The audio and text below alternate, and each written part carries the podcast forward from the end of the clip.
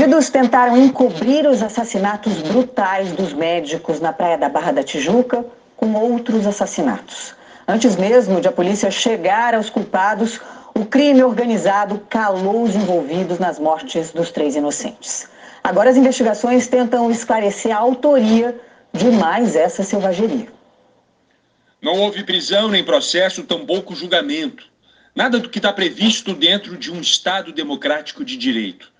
Menos de 24 horas depois do assassinato dos três médicos, na madrugada de quinta, na Orla da Barra, quatro homens suspeitos de envolvimento com o caso foram executados em mais um episódio brutal que mancha de sangue o Rio de Janeiro.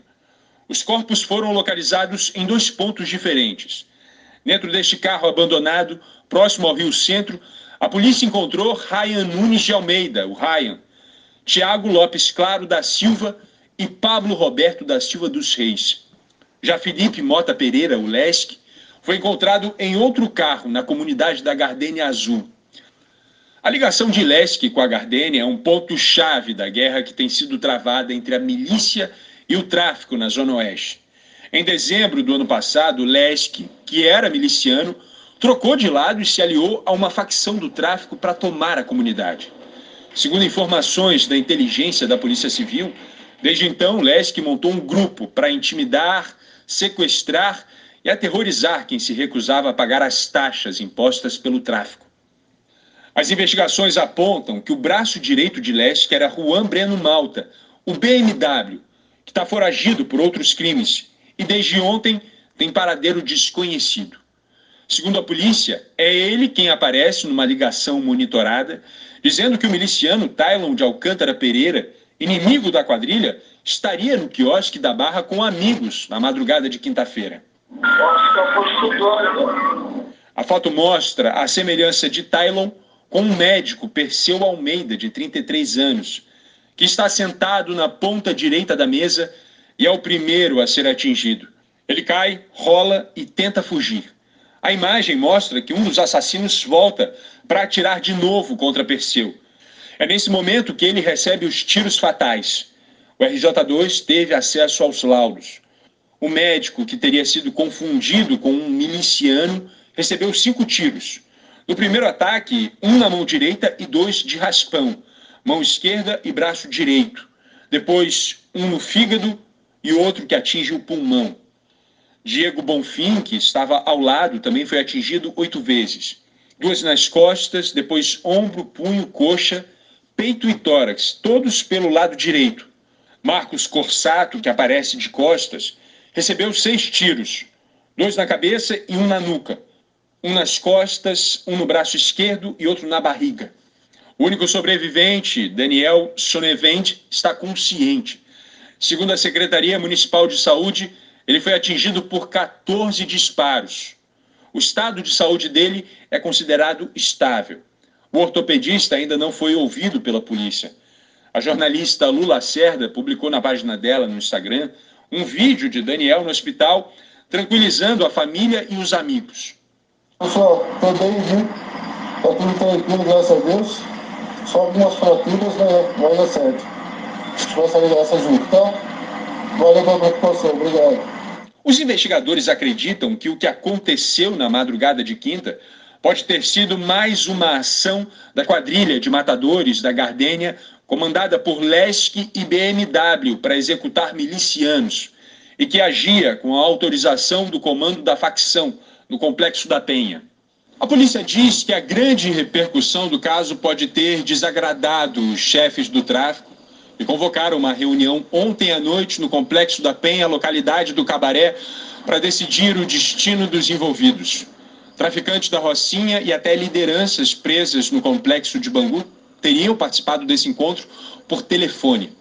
O chefe da Polícia Civil diz que agora são duas investigações: uma para esclarecer a morte dos médicos e outra para apurar a execução dos suspeitos. A minha orientação para a delegacia de homicídio é que identifique cada um desses participantes e sejam submetidos ao rigor da lei. Nós vamos tratar com o mesmo rigor que tratamos com eficiência esses, esses crimes lá no quiosque, dos médicos, com quem mandou matar esses indivíduos que eram objeto de investigação da Polícia Civil. bandidos mortos por comparsas espalhavam terror pela Zona Oeste. Eles são responsáveis por outros crimes, inclusive mortes. E se fossem presos, a polícia poderia ter acesso a informações valiosas para chegar a outros traficantes.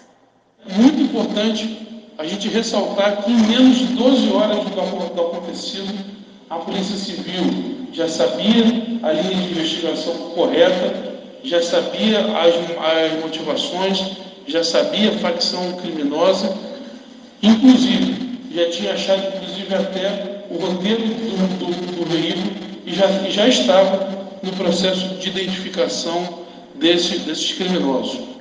Uma chacina desvendada em menos de 24 horas. Assim, apenas como uma constatação, pode parecer eficiência das forças de segurança, rapidez das investigações, e não deixa de ser. Mas a avaliação positiva não resiste a um aprofundamento guerra por disputa de território entre traficantes e milicianos na zona oeste do Rio vem sendo acompanhada pelas polícias civil e militar desde o ano passado. A investigação já tinha revelado nome, sobrenome, apelido e endereço dos bandidos que atuam nessa guerra e o modo de operar.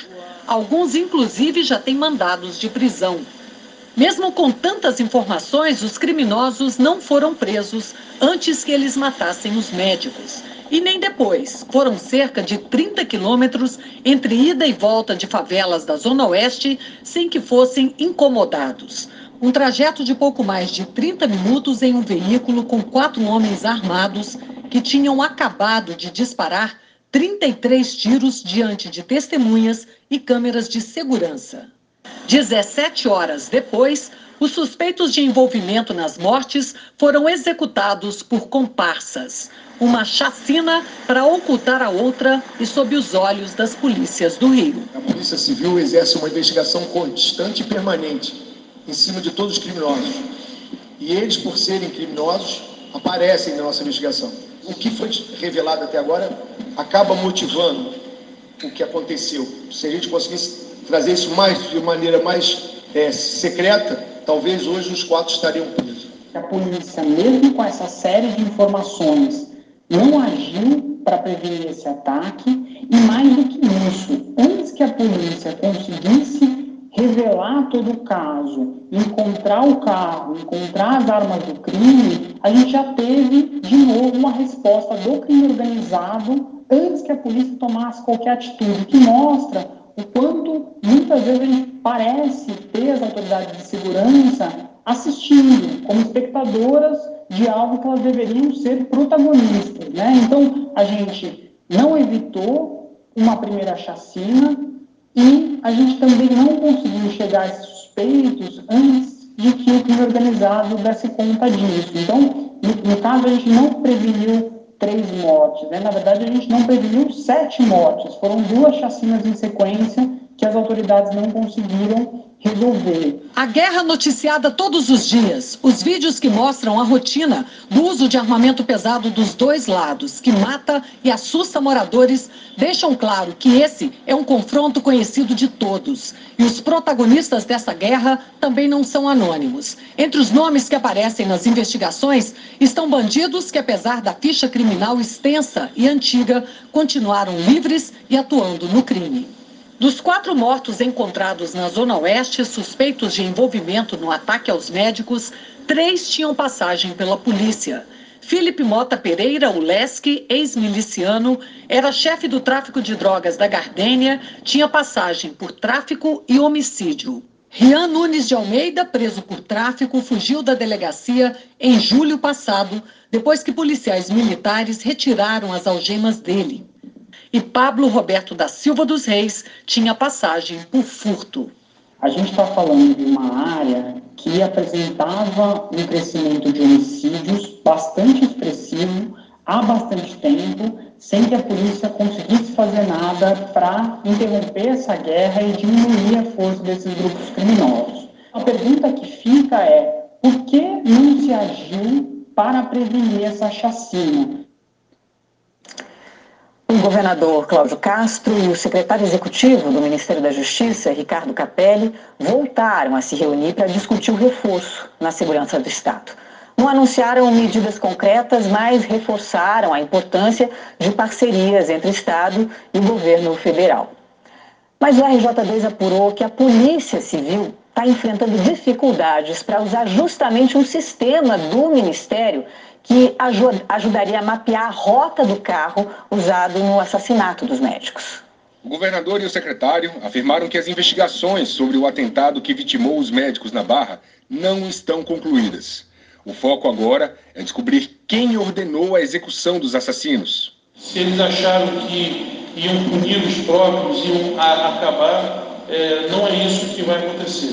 Essas investigações continuam, inclusive para que elas cheguem nessa guerra de tráfico com, milícia. Nós vamos ampliar a nossa ação de inteligência aqui é, no estado do Rio de Janeiro através da nossa superintendência da Polícia Federal, reeditando aqui no Rio algo parecido com o que foi a missão suporte que identificou e prendeu é, dezenas é, de líderes de organizações criminosas, dezenas de criminosos.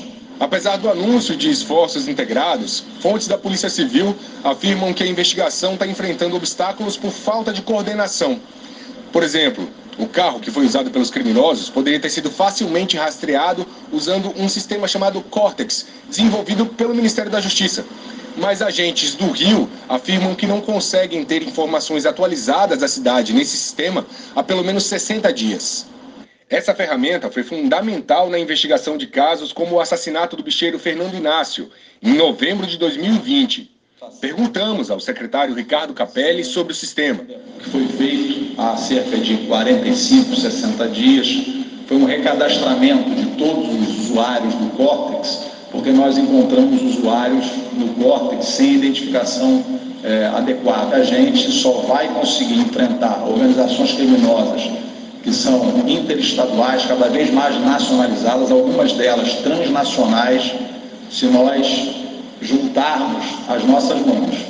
A Polícia Civil chegou ao trajeto feito pelo carro branco através da monitoração que já estava sendo feita do traficante Juan Malta Rodrigues, o BMW, apontado como um dos assassinos. BMW não está entre os quatro mortos que foram encontrados em carros na noite de ontem, e a polícia ainda está à procura dele. Hoje pela manhã, uma operação apreendeu 22 celulares dentro do presídio de Bangu 3. A ação foi feita depois que a investigação da Polícia Civil descobriu que os assassinos dos médicos se reuniram por videoconferência com líderes da maior facção criminosa do estado que estão presos no complexo penitenciário. Segundo fontes da Polícia Civil, foi nessa reunião que ficou definida a execução dos quatro traficantes responsáveis pelas mortes dos médicos. Sobre a questão dessa, dessa reunião, eh, já, já fizemos uma apreensão de, de celular, esses celulares já estão na perícia, já estão na, na, na inteligência.